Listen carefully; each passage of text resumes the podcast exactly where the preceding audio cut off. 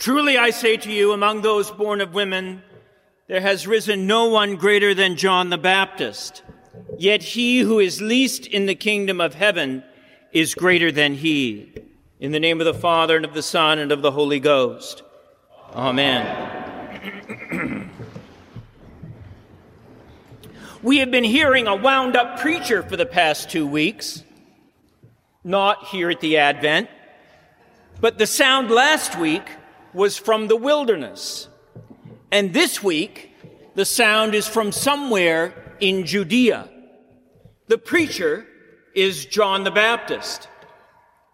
The Baptist has let us, ha- let us have it last Sunday with the call to repentance as a preparation for the coming judgment. We heard the forceful truth from a fully inclusive sermon.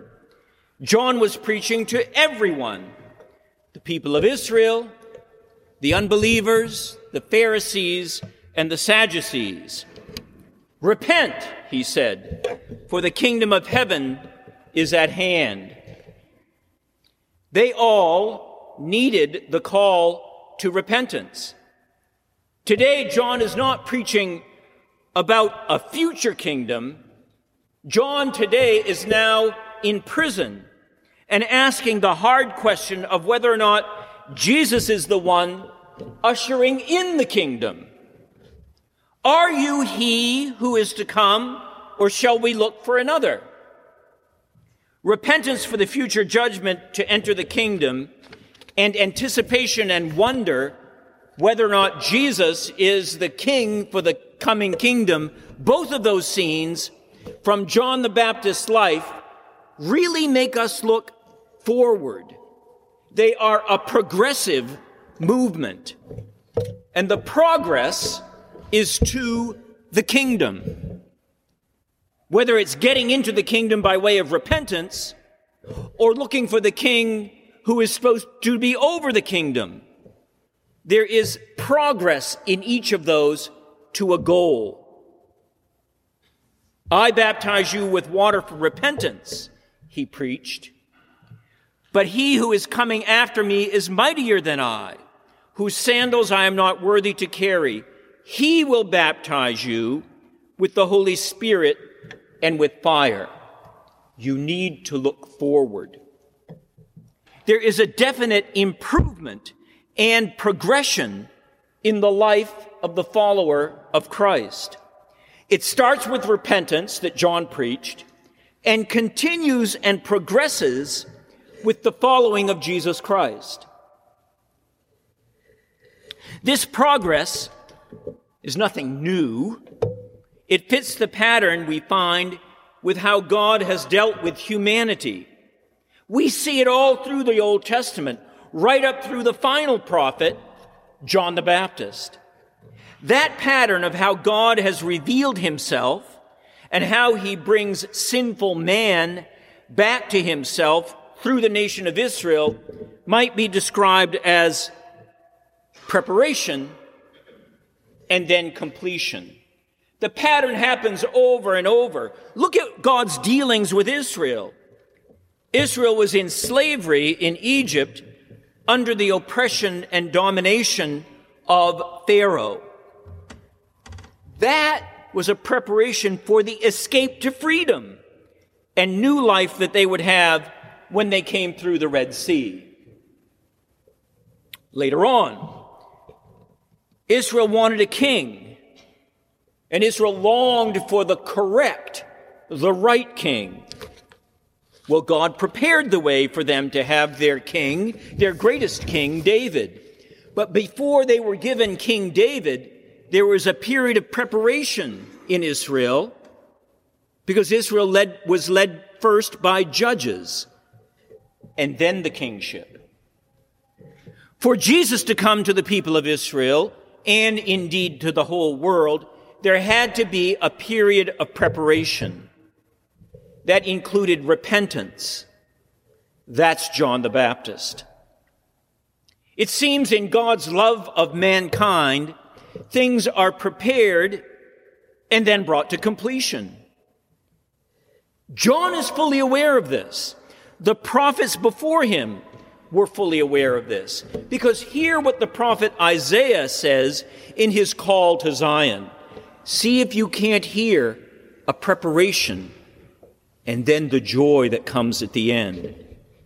And the ransomed of the Lord shall return and come to Zion with singing. Everlasting joy shall be upon their heads. They shall obtain joy and gladness. Sorrow and sighing shall flee away. You see the progression once again. The pattern is there in the Old Testament. It's there with John the Baptist. John prepares, Jesus completes. The whole point is to know when the kingdom has come, to get into the kingdom, and to live under the king in his kingship. Now, one of the most curious vo- verses in the gospel for me is reading is in the reading from today, and it's straight from Jesus.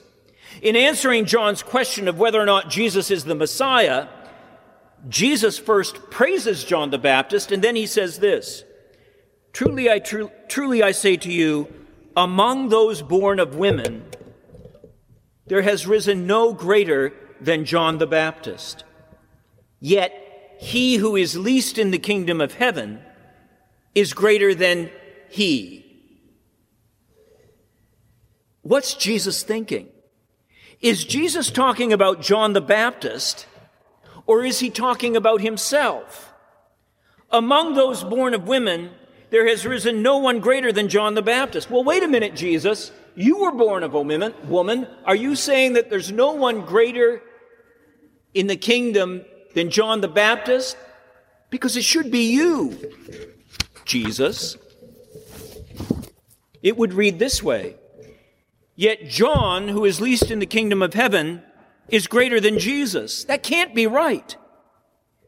Jesus, are you talking about John the Baptist? Because it would read this way. Yet Jesus, who is least in the kingdom of heaven, is greater than John. The problem is that John died before the dispensation of the Holy Ghost on the church. The benefits of inheriting the kingdom, even though John is greatest of all the prophets, may not be bestowed on John. It's not, doesn't mean that John is not part of the kingdom, but his status, his nearness to God, they're not the same. There are two different interpretations here. Which one do we choose? In the end of the day, neither interpretation matters because the point of the passage is what really matters is getting to the kingdom. The only way to make sense of this is to place the kingdom and our presence in it as the ultimate in importance. The goodness and perfection to which we must aspire will only come in the kingdom. This kingdom that is so all important is in heaven. The kingdom that's so all important is here in the world by the presence of the Holy Ghost. And the kingdom that's so all important needs to be built in us. Christ is currently reigning in heaven as king. We know that.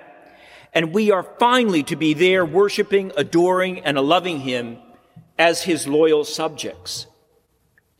We should long to be there that's the place to which we progress. So we know our goal. It's from that kingdom that we pray for Christ to come again. We are reminded of this and prepared for it in Advent, not only in these four weeks before Christmas, but through our whole Christian lives as well. There's also, as we have found from Jesus' teaching to John the Baptist, the real presence of the kingdom here in the world, right now. John asks Jesus, Are you he who is to come, or shall we look for another? Jesus' answer is to give all the ways and signs that reveal the presence of the kingdom. Go and tell John what you see and hear. The blind receive their sight, the lame walk, lepers are cleansed, and the deaf hear, and the dead are raised up, and the poor have the good news preached to them, and blessed is he who takes no offense at me. The kingdom is certainly present when Jesus is present. What else do we need to see? But we've got the witness of Holy Scripture and the signs and the wonders shown by Jesus, the Son of God, to know that this is certain. So there's the good news about the kingdom. He's reigning in heaven in that kingdom. He's here by his presence and generates the kingdom here. I'm always reminded of this when I hear the words of John the Baptist again, not from today's presentation of the gospel, but the gospel according to St. John. It is there we will see John point beyond himself to Jesus. Just as Jesus is beginning his earthly ministry, John the Baptist makes a witness to Jesus. The next day, John saw Jesus coming to him and said, Behold the Lamb of God who takes away the sin of the world. These are the words with which the priest presents the body and blood of Christ to us at each Mass. He'll hold up the chalice with the precious blood and the host with the precious body of Jesus and show us the presence of Jesus. And when it's there, there is the presence of the kingdom. Not in the way it's present in heaven, not in the way it will be present at the end of time, but the way it is present right now for us and for our salvation. The kingdom can be present yet another way. It's present in us and with us by virtue of our baptism. It's there in our hearts and our souls that the kingdom also needs to be established and built. Remember, there is progress and completion for the Christian in the pattern of the way that God loves us. We are to spend this Advent season and this part of our lives here in the world as a kind of Advent. Let us use this season of our lives in repentance and in forgiveness, in moving closer and closer to Jesus, because that will build the kingdom inside of us. Then, when he comes from his kingly throne, in the twinkling of an eye or at the great last day, we will be his. We will not need to ask, like John the Baptist, Are you he who is to come, or shall we look for another? He will know us, and we will be his. In the name of the Father, and of the Son, and of the Holy Ghost. Amen.